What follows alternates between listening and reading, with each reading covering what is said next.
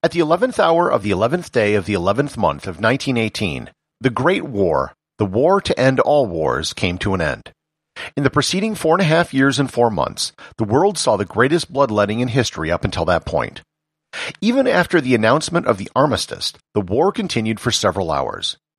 During that brief window, thousands of soldiers died. One in particular died in the very last minute of the war. Learn more about Sergeant Henry Gunther, the last soldier to die in World War I, on this episode of Everything Everywhere Daily.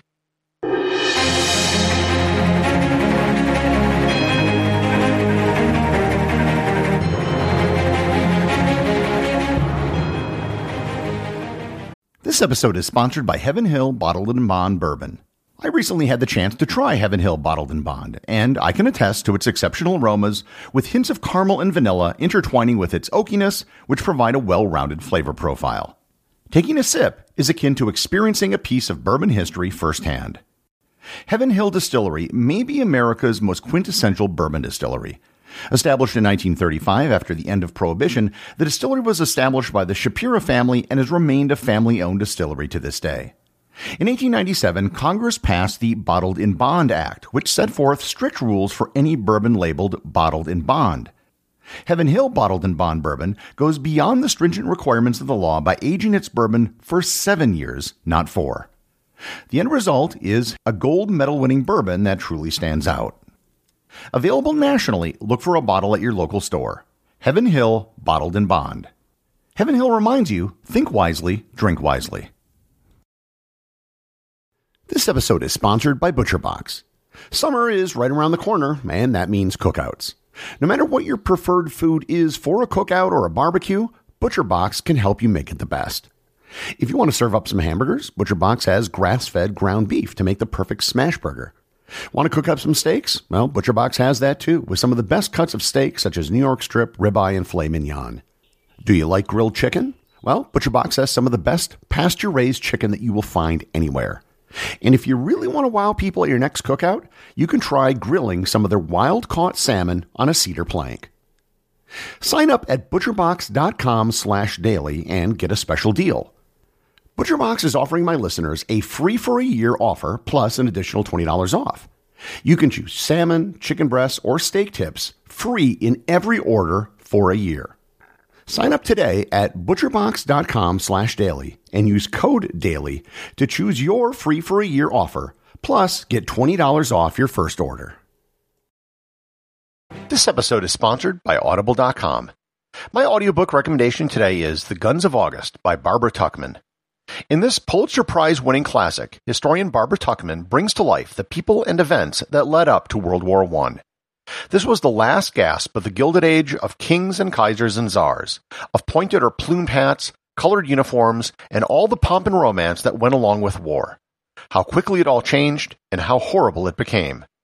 Tuchman masterfully portrays this transition from the 19th to 20th century, focusing on the turning point of the year 1914 the month leading up to the war, and the first month of the war.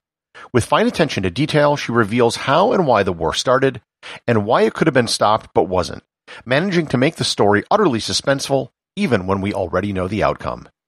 You can get a free one-month trial to Audible and two free audiobooks by going to audibletrial.com slash everythingeverywhere, or by clicking on the link in the show notes. By November 1918, both sides in World War I were exhausted and spent. On September 29th, the Bulgarians signed an armistice with the Allies. On October 30th, the Ottoman Empire had surrendered. And on November 3rd, the Austrian-Hungarian Empire had signed their own armistice. Germany was the last remaining central power facing the Allies. With all other opponents vanquished, everything could now be aimed at Germany. The Americans, who were relatively fresh, had only been in the war for about a year, and provided needed relief in men, equipment, and funding for the British and the French.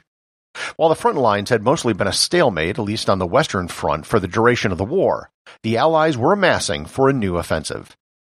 The Germans, having been economically and socially weakened from years of war, suffering from the Spanish flu pandemic of that year, and now alone, was at its end.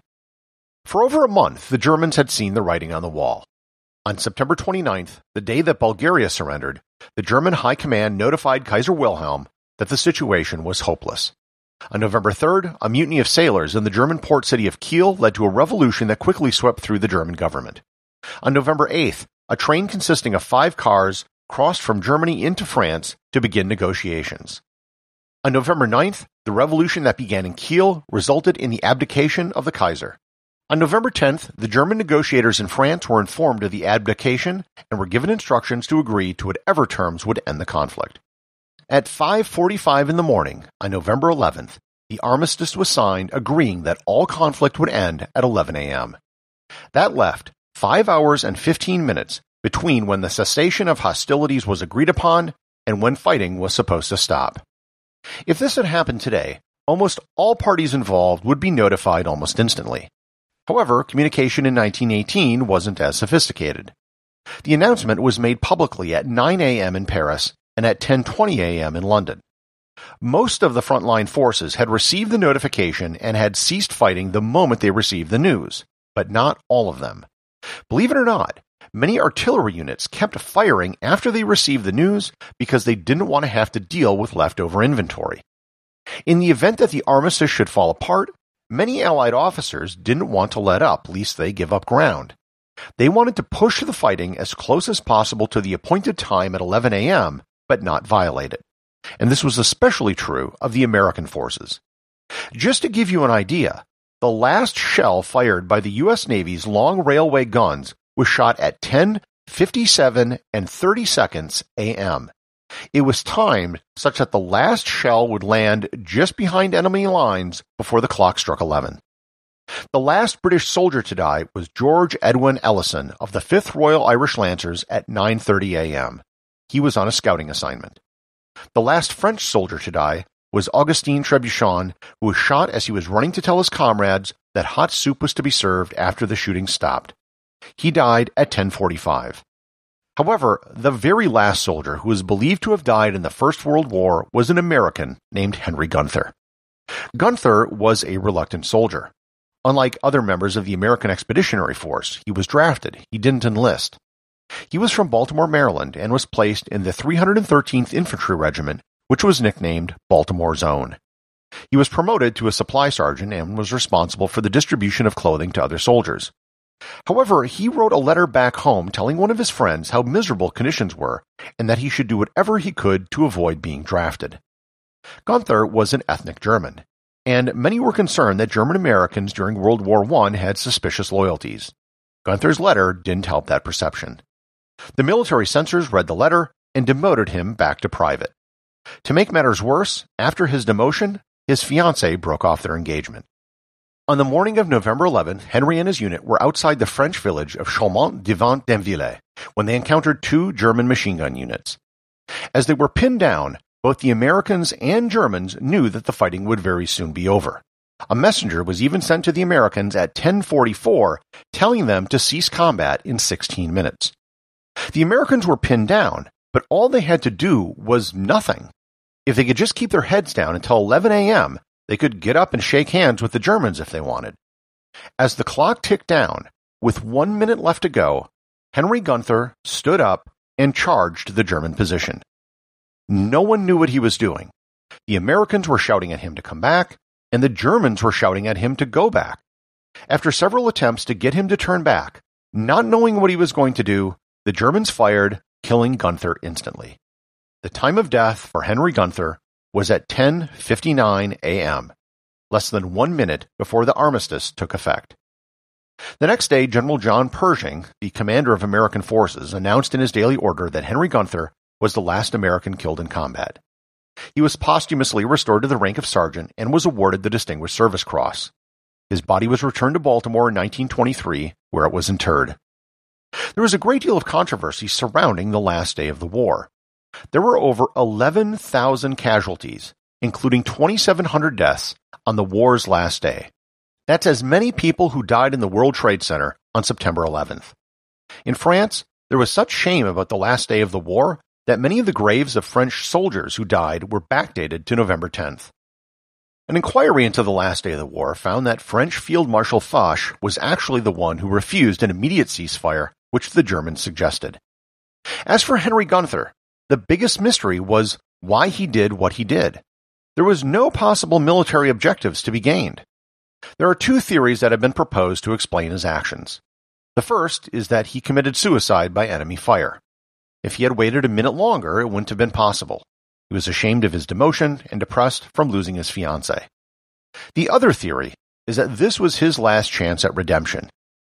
He saw this as a last ditch effort to make a name for himself and to restore the honor he lost in his demotion. We'll never know why Henry Gunther did what he did, but perhaps his ending was best summed up by the 1970 movie Patton. In one of the last lines of the film, General George S. Patton says, quote, There's only one proper way for a professional soldier to die from the last bullet of the last battle of the last war. The associate producer of Everything Everywhere Daily is Thor Thompson.